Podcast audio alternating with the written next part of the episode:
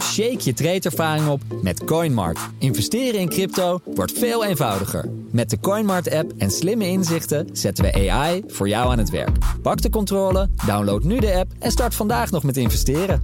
CoinMart.nl, the sweet taste of crypto. Met investeren kun je inleg verliezen. Ik krijg van mijn vrouw continu te horen dat ik te hard ben voor onze jongste zoon. Maar doordat zij het steeds voor hem opneemt, zit hij op zijn dertigste alweer thuis en voert niks uit. Welkom bij aflevering 6 van In Relatietherapie bij Annette Heffels. Leuk dat je luistert. Sinds 2001 beschrijft psycholoog Annette Heffels elke week in Margriet therapiesessies die in haar eigen praktijk hebben plaatsgevonden. Voor deze podcast selecteerden we 10 bijzondere afleveringen die je doen afvragen: komt het wel goed? Kan deze relatie worden gered? Dit keer het verhaal van Anneke en Geert. Anneke vindt dat haar man hun jongste zoon veel te hard aanpakt. Hij vindt haar juist te beschermend. Het gaat niet goed met Ruben. Hij voelt zich afgewezen door zijn vader.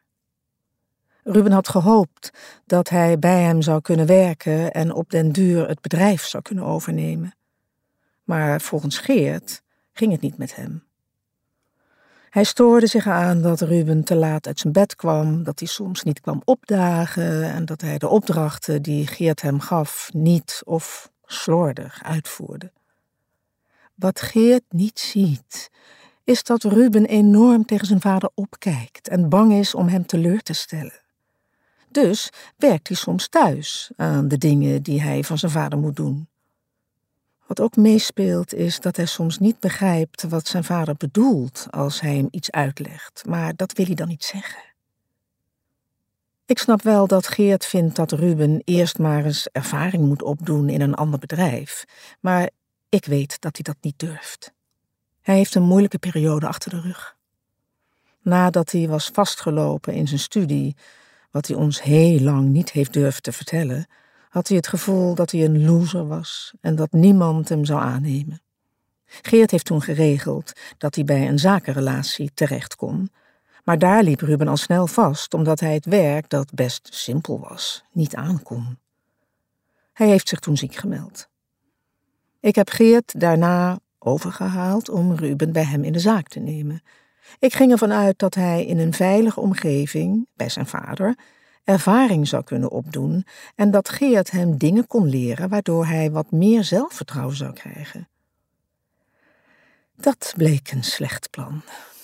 Geert ergerde zich aan Ruben, had weinig geduld met hem en wilde hem geen voorkeursbehandeling geven. Waarschijnlijk heeft hij hem daarom extra stevig aangepakt. Het resultaat is dat Ruben na een flinke ruzie met zijn vader, waar andere medewerkers bij waren, de deur uit is gelopen en heeft gezegd dat hij niet meer zou terugkomen. Dus nu zit hij weer thuis. Ik heb hem gevraagd om met mij samen de tuin te doen of de administratie van mijn bedrijfje te doen. Hij wil wel, maar komt tot niks omdat hij doodmoe is. Ik snap dat, want hij gaat laat naar bed en zit de volgende dag tot in de middag achter zijn pc. Daarna spreekt hij met vrienden af. Dat vind ik ook belangrijk, omdat hij anders helemaal in een isolement komt. Maar die vrienden hebben inmiddels allemaal een baan en een relatie. Net als zijn broer. Ik zou willen dat ik hem op weg kon helpen, maar ik weet niet hoe. Anneke vindt dat ik te hard ben geweest tegen Ruben. Maar ik heb hem niet gezegd dat hij moest vertrekken. Hij is zelf weggegaan. Ik heb hem daarna nog gezegd dat hij altijd terug kon komen, maar dat ik dan wel van hem verwacht dat hij zijn opdrachten uitvoert. Ik weet niet wat zijn moeder en hij voor ogen hadden toen ze bedachten dat hij bij mij in de zaak moest komen werken. Ruben heeft zich van het begin af aan opgesteld als de zoon van de baas. Hij nam de vrijheid om te beslissen wanneer hij aanwezig was en om vaak zogenaamd thuis online dingen uit te zoeken. Geen enkele werkgever zou dat accepteren. Naar mijn idee was de bedoeling van zijn stage in mijn bedrijf dat ik hem wat dingen zou leren en dat hij met die extra bagage het zelfvertrouwen zou krijgen om elders te solliciteren. Maar dan verwacht ik wel inzet van hem. Hij heeft nog weinig uitgevoerd in zijn leven. En misschien heeft hij het ook te hoog in zijn bol. En heeft hij niet de capaciteiten om te doen wat ik van hem vraag. Dat geeft niet, maar wees daar dan eerlijk over en pas je ambities aan. Mijn oudste zoon zit ook in mijn bedrijf en doet het heel goed. Ik denk dat Ruben zich daaraan spiegelt. Volgens hem hebben Anneke en ik Thijs altijd meer aandacht en kansen gegeven. Wij zijn trots op Thijs en teleurgesteld in hem. Dat is Rubens waarheid, maar die klopt natuurlijk niet. Thijs heeft het altijd goed gedaan in zijn opleiding en op zijn werk. Hij heeft een leuke vriendin en woont samen. Ik denk dat Ruben daar jaloers op is. Thijs en hij hebben nooit goed met elkaar kunnen opschieten. Thijs stoorde zich ook enorm aan de manier waarop Ruben zich opstelde in het bedrijf. Die vrijblijvende en nogal arrogante houding. Hij heeft Ruben daarop aangesproken, en mij ook. Hij vond dat ik strenger moest zijn naar Ruben. Ik vind dat moeilijk, omdat ik weet dat onder die arrogante houding veel onzekerheid zit. Bovendien krijg ik van mijn vrouw continu te horen dat ik te hard ben voor Ruben. Doordat zij het steeds voor hem opneemt, zit hij nu weer thuis in zijn kamer en voert niks uit. Zogenaamd doet hij nu voor haar de administratie. Ik weet dat zij hem daar ook voor betaalt, maar volgens mij heeft ze tot nu toe alleen nog maar met hem samen gedaan en kan hij ook dat niet zelfstandig. Het is dus meer een excuus dat ze gebruiken om de indruk te wekken dat hij toch zinvol bezig is. Uit het verhaal van de ouders krijg ik de indruk dat Ruben mogelijk depressief is. Hij trekt zich terug op zijn kamer, slaapt heel veel, draait dag- en nachtritme bijna om. Ik vraag de ouders of ze hun zorgen over Ruben met hem hebben gedeeld. Hebben ze verteld dat ze contact met mij daarover hebben gezocht? Weet Ruben dat zij niet weten hoe ze hem kunnen helpen om zijn plek te vinden in het leven? Ze hebben dat niet besproken, omdat ze bang zijn dat Ruben hun kwalijk zal nemen dat ze over hem gepraat hebben met een psycholoog. Ik vraag hun om dit wel tegen hem te zeggen en om hem voor het volgende gesprek mee te nemen. Ik kan niet over Ruben praten zonder hem te kennen. Ruben blijkt helemaal niet boos over de afspraak en zowel hij als zijn oudere broer Thijs willen best met hun ouders meekomen voor een gesprek. Het onderwerp van dit gesprek zal zijn om te onderzoeken of Ruben hulp nodig heeft om zich beter te voelen en hoe de ouders hem die hulp kunnen geven. Uit het gesprek blijkt dat Ruben niet depressief is, maar wel heel onzeker. Hij vergelijkt zichzelf vaak met zijn succesvolle broer en vader. Hij denkt dat hij een teleurstelling is voor zijn ouders omdat hij minder makkelijk leert en met zijn HBO-opleiding is gestopt. Wat zijn ouders echt over hem denken, weet hij niet. Zowel Ruben als Thijs vinden dat hun ouders onduidelijk zijn over wat ze vinden en dat ze weinig grenzen aangeven. Er wordt nauwelijks gepraat over persoonlijke problemen in het gezin. De ouders maken zich bijvoorbeeld zorgen dat Ruben zo lang in bed ligt, maar eisen niet dat hij eruit komt. Anneke, die door de drukke baan van Geert de kinderen bijna alleen opvoedde, heeft hun alle liefde gegeven, maar te veel beschermd en verwend.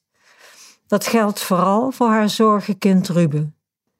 Thijs heeft zich uit de zorg van zijn moeder losgemaakt toen hij in een andere stad ging studeren. Maar Ruben bleek afhankelijker van de bescherming en de angsten van zijn moeder.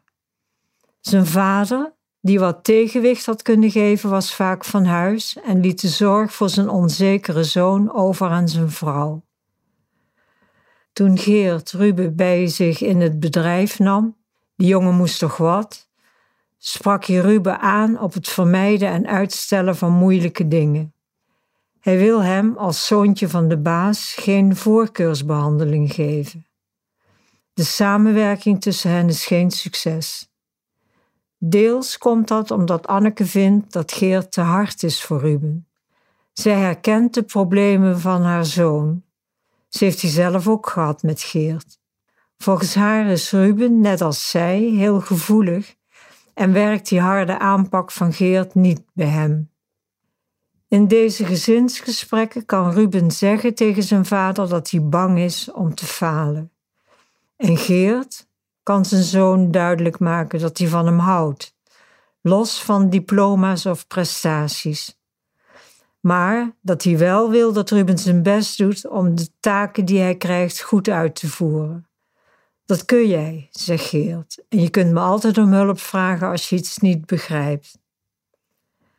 De toenadering tussen Ruben en Geert helpt Anneke om zich meer afzijdig te houden. Want in deze fase van zijn leven heeft Ruben zijn vader nodig om hem uit te dagen. Hij moet moeilijke situaties aangaan in plaats van ze te vermijden. En zijn vader kan hem daarbij helpen. We hopen dat je met plezier hebt geluisterd. Meer relatietherapie-sessies horen? Abonneer je dan op deze podcast. In de volgende aflevering hoor je hoe Ineke en Vincent ruzieën over zijn dagelijkse bezoekjes aan zijn dementerende moeder. Want Ineke kan niet vergeten dat haar schoonmoeder het liefst had gezien dat ze uit elkaar gingen toen bleek dat ze geen kinderen konden krijgen.